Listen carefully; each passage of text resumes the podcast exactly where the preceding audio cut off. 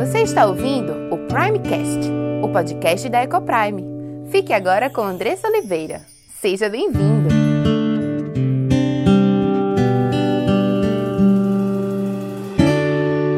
Eu sou Andressa Oliveira, esposa, mãe, educadora, diretora da Ecoprime International Christian School e apaixonada pelo Senhor Jesus, apaixonada pelo privilégio de ser instrumento em Suas mãos para proclamar essa verdade que lança luz ao nosso caminho e nos mostra por onde nós devemos andar.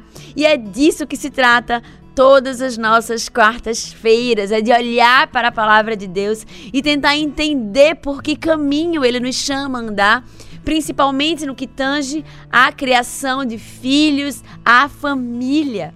Sim, porque temos vivido em dias sombrios em relação à família. A instituição família tem sido atacada por todos os lados. Muitos lares têm sido desfeitos, muitos pais se encontram angustiados e com o coração apertadinho em relação aos seus filhos, porque têm vistos, às vezes pequenininhos, né, rebeldes e desobedientes, desafiando a autoridade dos seus pais e quando grandes, cada vez mais distantes, né? E essa situação, quando acontece quando eles estão pequenos e ela não é remediada, ela só vem piorando ao longo do tempo. E cada vez mais nossos filhos têm estado distantes dos caminhos do Senhor. Por isso que nós precisamos urgentemente entender o nosso papel, entender como nós podemos construir a nossa casa sobre a rocha e não sobre a areia, para que ela esteja firme e não se abale com os ventos, com a chuva forte, mas esteja firme em toda e qualquer circunstância. E é sobre isso que nós estaremos conversando hoje sobre cinco passos para construir a sua casa sobre a rocha. Mas antes de seguirmos para o nosso assunto, eu quero te convidar a respirar fundo junto comigo. Respira fundo, deixa o ar entrar nos teus pulmões e louva a Deus, sim, louva a Deus, agradece porque grandes coisas Ele tem feito por nós e por isso devemos e precisamos estar alegres.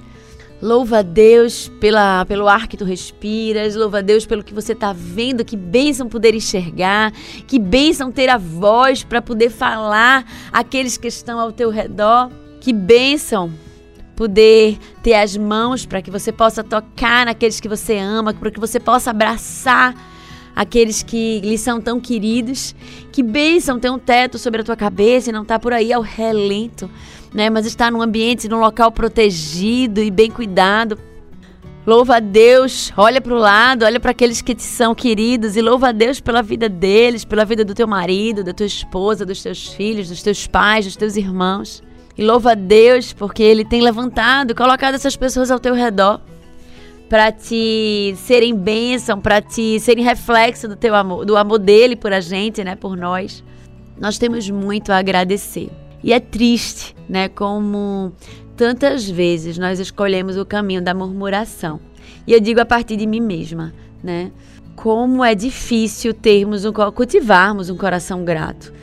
Muitas vezes, apesar de nós até reconhecermos todas essas coisas, nós temos a inclinação à reclamação, né? A achar ruim a situação em que a gente está passando, aquelas pessoas que estão à nossa volta é, o nosso trabalho, nós sempre talvez queremos mais do que aquilo que nos é dado, é, ou também em relação à nossa casa, né? Nós estamos constantemente, facilmente reclamando, mas precisamos trazer à memória constantemente aquilo que nos pode dar esperança. E hoje nós estaremos conversando sobre os cinco passos para construir a sua casa sobre a rocha.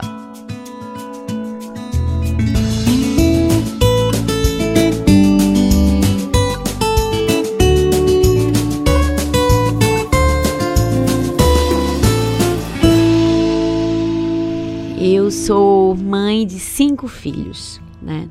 Diego, que fez 15, Cauã, que fez 13, Aimee, que fez 9, Eva, que Deus levou para a glória quando ela tinha seis meses de gestação. E Natan, que nasceu com saúde, né, prematuro, passou um tempinho aí sobre cuidados médicos, mas graças a Deus fez um ano, né, está muito bem e continua crescendo e se desenvolvendo. E quando eu olho para trás, quando eu olho para minha vida, né, de maternidade, eu percebo o quanto eu comecei a minha caminhada é, ainda tão verdinha, tão, ainda tão imatura, ainda muito sem saber o que fazer, sem saber como proceder em muitas situações. Muitas coisas, né, a grande maioria das, das situações que foram acontecendo, eu fui agindo de forma intuitiva, né, a partir da forma como os meus pais me criaram, a partir da forma como eu achava que era certo e que ia render resultados. E apenas depois de alguns anos, e apesar de estar dentro da igreja, né, apesar de estar na igreja, foi apenas depois de alguns anos que eu comecei a estudar sobre criação de filhos e a entender melhor qual era a minha missão, qual era o meu propósito e qual era a forma que eu devia agir em determinadas situações. Mas até começar a entender isso, eu agia sobre é, de acordo com a minha intuição e agindo por tentativa e erro, né? Você faz um negócio, aí dá certo, aí você continua fazendo. Você faz de um jeito, dá errado, aí você tenta de outro e vai testando até encontrar uma forma que funcione melhor com os filhos. E eu sempre bato nessa tecla, né? E eu acho importante bater nessa tecla sempre porque nós somos constantemente atacados nesse mesmo aspecto, né? De que muitas pessoas falam e reverberam de que não existe um manual para a criação de filhos. E quando você ouvir falar isso, você retruque de volta, dizendo: não, não é verdade, não. Existe manual sim, você não sabia. Sim, existe um manual. O Deus, Criador de todas as coisas, não nos deixou sozinhos nem abandonados. Mas Ele nos deu a Sua palavra. Ele mesmo nos oferece instrução de como nós devemos criar os nossos filhos. De fato, não é fácil criar filhos. Não é fácil criar filhos obedientes, não é fácil criar filhos educados, não é fácil criar filhos que respeitam os pais. E não é nada fácil criar filhos que amam a Deus.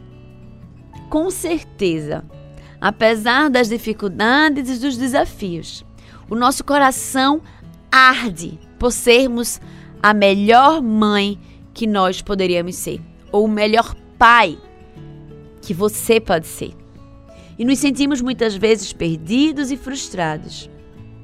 E fazemos isso, isso acontece conosco, porque teimamos em não olhar para a palavra de Deus, para assim buscarmos construir casas fundamentadas e alicerçadas sobre a rocha. Cada vez mais, filhos e cada vez mais cedo, eles deixam de ir à igreja com seus pais. Cada vez mais temos menos jovens dentro das igrejas verdadeiramente comprometidos em viver uma vida cristã. Cada vez mais pais têm vivenciado e têm visto seus filhos caminhando para longe de Deus. E eu queria chamar você hoje para ler comigo Lucas 6, 46 a 49. E Jesus aqui em conversa com os seus discípulos, né, com o povo ao seu redor, ele diz: E por que me chamais Senhor, Senhor, e não fazeis o que eu digo? Qualquer que venha a mim e ouve as minhas palavras e as observa, eu vos, vos mostrarei a quem é semelhante. é semelhante ao homem que edificou uma casa e cavou e abriu bem fundo e pôs os alicerces sobre a rocha. E vindo a enchente, bateu com ímpeto a corrente naquela casa e não a pôde abalar porque estava fundada sobre a rocha.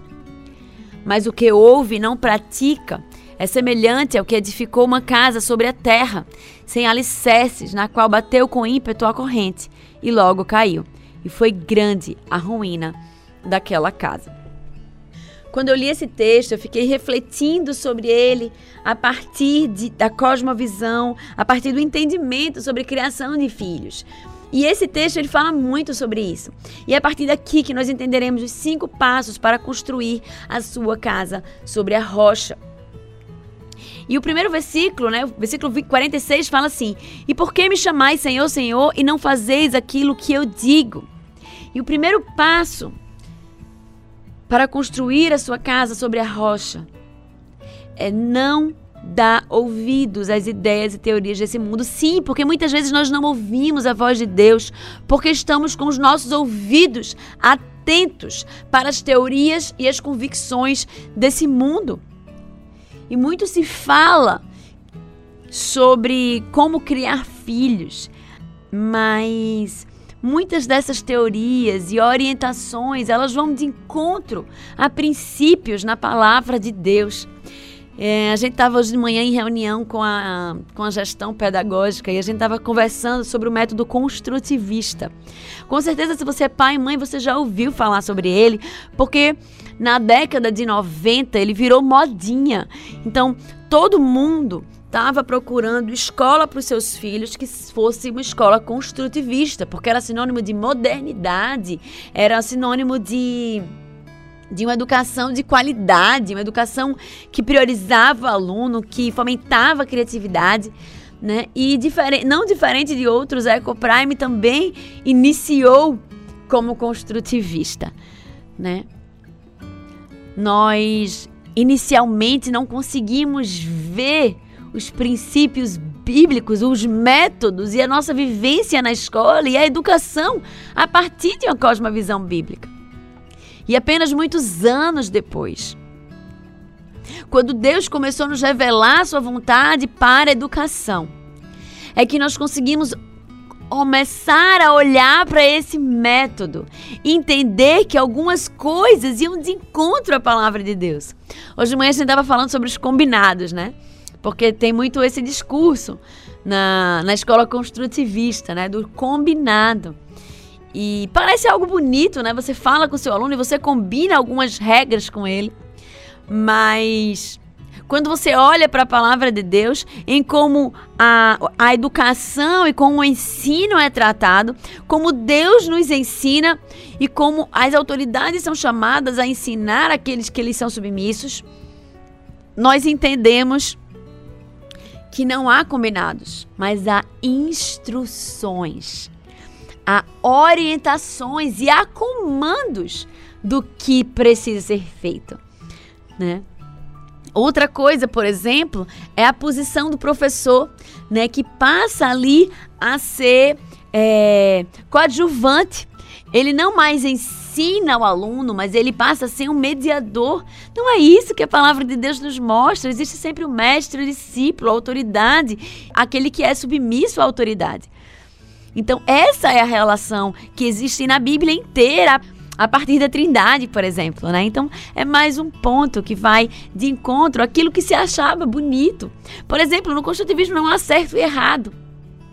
Tá errado isso, né? A gente Tava até conversando que pegou nesse momento de transição, né? Uma professora dizendo para o aluno assim: ah, faça do seu jeitinho. Não. Existe uma forma certa de fazer. A gente precisa orientar os nossos filhos, e no caso lá na escola, os nossos alunos, a fazer da forma correta, né? Você pode dizer: olha, ficou legal aqui, mas não é assim que se faz, né? Olha aqui, o certo é esse. Será que você consegue fazer? Vamos tentar? Então, existem vários pontos né, que estavam em, em desacordo com a palavra de Deus, mas que nós só conseguimos ver a partir da lente certa, a partir do entendimento correto. E ali estava na modinha, então a gente entrou na modinha e a gente aplicou aquilo ali achando que estava né, arrasando, mas não. Então, se você ainda está nessa de ir atrás de escolas construtivistas, acende um alerta aí na tua cabeça, vai ler sobre isso, vai pesquisar sobre isso. A gente tem live da EcoPrime sobre isso também. E vai entender, porque esse não é o melhor método para o teu filho aprender, definitivamente. E outra, não tem os melhores resultados, tá? Só de passagem. Inclusive, tem os piores resultados na área de alfabetização comparado com outros métodos, inclusive com o método fônico, que hoje é o método que está sendo sugerido pela. Até pela, pelo Brasil, né? Pela, pela base e nacional curricular. Então, fica atento em relação a isso. Mas esse é um dos exemplos de algo que a gente se deixa levar. Outro exemplo é disciplina positiva. Parece algo tão legal. Olha, ele fala sobre disciplina, é como se ele tivesse pego um termo que pra gente é pesado, né? Que é importante, e pego o, o positiva e aí. Te, misturou as duas coisas, porque aí trouxe uma leveza, trouxe algo, olha, é bom isso. E aí a gente vai e se deixa levar, porque na verdade a disciplina positiva tem uma base legal mas traz distorções daquilo que diz a palavra de Deus.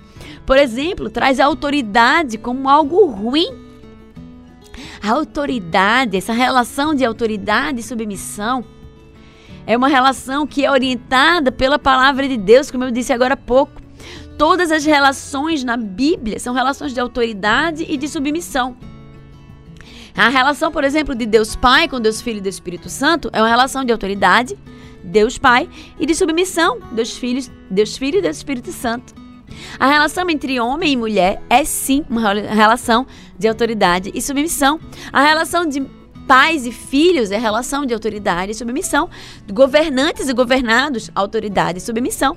E assim segue-se. Autoridade é algo bom, que deve ser praticado à luz da liderança bíblica, que é uma liderança servil, que é a liderança que a Bíblia nos chama a exercer quanto pais e mães, por exemplo. Então, a questão e o que eu quero trazer, o alerta que eu quero trazer aqui para você é que você precisa ficar ligado nas teorias e nas, nos modismos que você escuta por aí nas redes, né? Porque nós fomos chamados a nadar contra a maré, né? A viver da forma como o mundo que o mundo acha loucura, né? É uma forma totalmente diferente daquilo que é intuitivo, daquilo que é natural para as outras pessoas. Nós somos chamados a morrer para nós mesmos e a viver para Cristo. Então não dá para a gente, quanto igreja, quanto povo de Deus, se deixar guiar por essas modinhas, por essas teorias que estão conduzindo todo mundo. Nós, né, como sua mãe já dizia para você, você não é todo mundo. Você é povo escolhido, separado, santo, sacerdócio real povo de propriedade exclusiva de Deus. Você não foi chamado para viver conforme as orientações desse mundo. Você não foi chamado a se conformar com este século, mas para se transformar pela renovação da nossa mente de acordo com aquilo que é bom e agradável a Deus. E não tem como você discernir sobre essas coisas, e esse é o segundo passo, se você não ouvir a voz de Deus, se você não estiver atento para entender aquilo que Deus te fala em Sua palavra. Agora, como é que você está tentando entender aquilo que Deus te fala na tua palavra? É no domingo, quando você vai para a igreja e você escuta a mensagem do pastor? É talvez alguns dias aqui que você vai estar tá indo para o trabalho e liga a rádio para ouvir uma mensagem? Gente, temos vivido o caos, a miséria e a mediocridade, porque nós temos sido medíocres na busca da palavra de Deus, na busca por entender a vontade de Deus para as nossas vidas. Temos sido medíocres na forma e no tempo que temos dedicado à leitura da palavra de Deus. Porque não espere ouvir uma voz do alto como um trovão dizendo a você o que você deve fazer. Não que Deus não possa fazer isso nos dias de hoje. Ele é Deus que pode fazer todas as coisas. Mas ele nos deu hoje de forma muito prática a sua palavra que contém nela toda a sua vontade para a nossa vida em todos os aspectos, inclusive para a criação de filhos. Então, se você quiser viver mais do que uma vida medíocre, tenha uma atitude mais do que medíocre. Na busca pelo Senhor, na busca pela sua vontade, na busca por ouvir a sua voz e o seu comando. E esse é o segundo ponto. Para que você possa ter esse entendimento. E esse é o terceiro passo Separe um momento diário de devocional com Deus. Gente, a gente quer ver os nossos filhos obedientes, quer, a gente quer que eles respeitem, a gente quer que eles amem ao Senhor, que eles vão para a igreja. Mas a gente está sendo, nós estamos sendo totalmente negligentes com a nossa vida com Deus. Só conseguiremos viver uma vida de comunhão com Deus, uma vida em abundância se nós entendermos o versículo lá em Mateus que diz: Buscai em primeiro lugar o reino de Deus e todas as demais coisas vos serão acrescentadas. Gente, eu tô falando isso aqui para vocês, eu tô falando para mim também. Não é fácil nós nos desapegarmos das trocentas coisas que nós temos para fazer todos os dias, para dedicarmos ali uma hora, um tempo de leitura e de oração. Eu luto contra mim mesmo todos os dias. Eu até fiz umas histórias esses dias falando sobre isso, né? Minha oração ultimamente tem sido assim: Senhor, me dá um coração de Maria e me livra desse coração de Marta, né? Desse coração de querer fazer tudo e esquecer a melhor parte. A gente tenta fazer tudo, eu tava pensando nisso hoje. A gente tenta fazer tudo. A gente tenta fazer tudo porque nos falta fé. Fé para crer na palavra do Senhor, de que se nós buscarmos em primeiro lugar o reino de Deus, você consegue completar comigo? Todas, todas as demais coisas nos serão acrescentadas. Então, ore a Deus e peça a Ele que Ele dê fé fé para crer nas suas promessas, fé, fé para deixar todas as coisas de lado e separar um momento para estar diante de Deus, buscando a Ele em oração, clamando a Ele por sabedoria, clamando a Ele por vontade de estar na Sua presença, por fome e sede da Sua palavra. Que a gente possa falar como o salmista, né? Um dia nos teus átrios vale mais do que mil que nós possamos ter amor pela palavra do Senhor e sede e fome de ouvir a sua voz. E esse é o terceiro ponto. Quarto ponto. Congregue em uma igreja. Depois dessa pandemia, né, depois dos cultos online, muita gente ficou no online e ainda não voltou para a igreja. Gente, nós precisamos congregar em uma igreja. Nós precisamos caminhar em comunidade, como povo, como família. Tava lembrando esses dias que quando eu tinha 18 anos eu fiz um intercâmbio, né? Meus pais, meu pai ganhou um, um dinheiro aí que não estava sendo esperado e ele conseguiu me enviar e eu passei um ano morando fora. Nessa época eu estava completamente envolvida com a igreja, completamente envolvida com a missão tinha, apesar dos meus 18 anos, meu tempo ali de devocional com o Senhor, me reunia com os meus amigos para fazer culto, fazia evangelização nas praças, estava totalmente comprometida. Mas durante aquele ano, ali, sozinha, a minha fé esfriou. E acontece.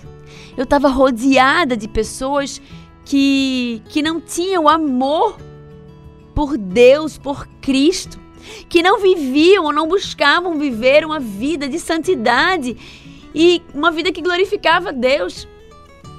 Ao contrário, tinham pessoas à minha volta que me chamavam para fazer aquilo que era mal e errado. E a nossa inclinação é essa. Para que nós possamos viver uma vida de santidade, nós precisamos estar constantemente lutando contra o nosso pecado, lutando contra a nossa vontade. E é muito difícil lutar sozinho. Quando nós estamos em comunidade, quando estamos vivendo com outras pessoas que têm travado as mesmas lutas que você. Quando você estiver cansado, é aquela pessoa que vai te chamar para cima. É aquela pessoa que vai te chamar para caminhar junto com você. Eu, desde muito tempo, eu malho né, em academia. Fazia academia. E sempre que eu ia para malhar para academia, eu sempre chamava uma amiga. Porque era aquela amiga que precisava para me dar a força de ir todo dia, porque senão eu ficava com preguiça e acabava não indo. Né? Então eu queria levar uma pessoa comigo para criar aquela dependência e eu dizer assim, ah, eu tenho que ir, porque senão fulaninha não vai, né? E eu vou junto com fulaninha. E nos dias que eu estivesse cansada, ela dizer, não, vamos, vamos, né? E a gente fazer aquele, aquele trabalho de reforço uma com a outra. E é assim que funciona a caminhada cristã, né? A Bíblia diz que quando um cai, o outro vai lá e levanta. É assim que é a caminhada conjugal quando os dois são cristãos. É assim que é a caminhada cristã, quando andamos em comunidade com os irmãos, quando estamos em pecado e somos disciplinados, sim. Isso é sinal do amor e do cuidado de Deus e do amor e do cuidado dos irmãos também para com a nossa vida. E esse é o quarto ponto. Não deixe de congregar na igreja. Isso é importante também para os seus filhos. Leve os seus filhos para a igreja. Faça-os ver que ir para a igreja é importante. Muitas mães me enviam mensagens angustiadas porque os filhos não querem mais ir para a igreja, mas muitas vezes elas deixam de ir para a igreja por qualquer motivo. Gente, se a igreja ir para a igreja não foi importante para você, não será para o seu filho, não se engane. Por último, quinto ponto. Viva uma vida, se relacione, tome decisões, não a partir das suas ideias, não a partir dos seus conceitos, não a partir das suas vontades, mas a partir da vontade de Deus. Ah, Andressa, mas como é que eu faço isso? Se você seguir os primeiros passos, se você buscar a Deus, você buscar conhecer a Deus, entender quem Ele é, o que, o que Ele quer para a sua vida, Quais são os princípios que ele nos dá para que nós possamos viver? Você poderá sim tomar decisões e fazer escolhas a partir da vontade de Deus. Só assim nós conseguiremos construir a sua casa sobre a rocha. Nossos filhos terão uma base sólida para viver. E o último ponto, que aí esse é um plus, né? Eram cinco, eu já estou trazendo o sexto. Faça culto doméstico. Eu fiquei tão feliz quando algumas pessoas chegaram para mim para dizer que começaram a fazer o culto doméstico. E quanto isso estava sendo bênção na vida das suas famílias em aspectos diferentes. Mas com certeza, fortalecendo a união daquela família, fortalecendo a, a harmonia entre as pessoas daquele lar e principalmente fortalecendo a fé de cada um dos membros daquela família. Se você quer ver a sua família firmada na rocha, a rocha é Cristo. Você precisa trazer Cristo para dentro do seu lar, não para os domingos, mas para todos os dias. Não se contente com menos, se você pode ter mais, muito mais de Deus na sua vida. Não se contente com menos, se você pode ter muito mais, colher muito mais bênçãos de Deus na sua vida, sim. Porque quando nós somos fiéis, quando nós obedecemos, nós colhemos bênçãos sobre, sem medida, na nossa vida, na vida da nossa família e na vida dos nossos filhos. E se você fizer isso, se você cultivar a palavra de Deus no coração do seu filho, se você ensinar o seu filho a amar a igreja, a amar a palavra de Deus, a conhecer a esse Deus, quando os ventos vierem, eles não serão abalados. Eles permanecerão firmes, porque eles estão fincados na rocha. De outra forma, se outras coisas forem mais importantes para você, se o dia for passando e você estiver ocupado demais para fazer o culto doméstico, ou como um dia desse eu ouvi, eu sou cristã, mas eu estou ocupado demais para ir para a igreja. Sua casa estará firmada sobre a terra. E quando os ventos vierem, quando a enchente vier, quando a tempestade chegar, sua casa fatalmente será derrubada. E você saberá exatamente por que isso aconteceu. E provavelmente derramará lágrimas, se angustiará, mas talvez terá sido tarde. Então não deixe de tomar essa decisão hoje. De firmar a sua casa sobre a rocha. Não dando ouvido para as teorias desse mundo, mas checando tudo a partir da Bíblia, a partir dos princípios bíblicos. Ouvindo a voz de Deus, estando pronto para ouvir a voz de Deus. Separando um momento para estar com Deus todos os dias, para ouvir a sua voz, porque os desafios são diários congregando numa igreja, estando firme naquela igreja, caminhando junto com o povo de Deus, para ser apoio e para ser suportada também na caminhada cristã. Fazendo o culto doméstico, reunindo a sua família em volta da palavra de Deus, criando alicerces firmes nos princípios que Deus nos dá para viver. Que Deus possa cuidar do nosso coração, que Ele possa nos conduzir à Sua palavra, que Ele possa nos conduzir à sabedoria, porque se formos sábios, construiremos a nossa casa sobre a rocha, a partir destes princípios. E fugiremos de da tolice, de darmos atenção demais às coisas desse mundo e nos esquecermos de firmarmos um alicerce forte em nossa casa e na vida dos nossos filhos. E se você foi abençoado por esse conteúdo, compartilhe com aqueles que você ama. Faça parte desse movimento de proclamar as verdades transformadoras do Senhor. Obrigada pela sua audiência e até o próximo episódio.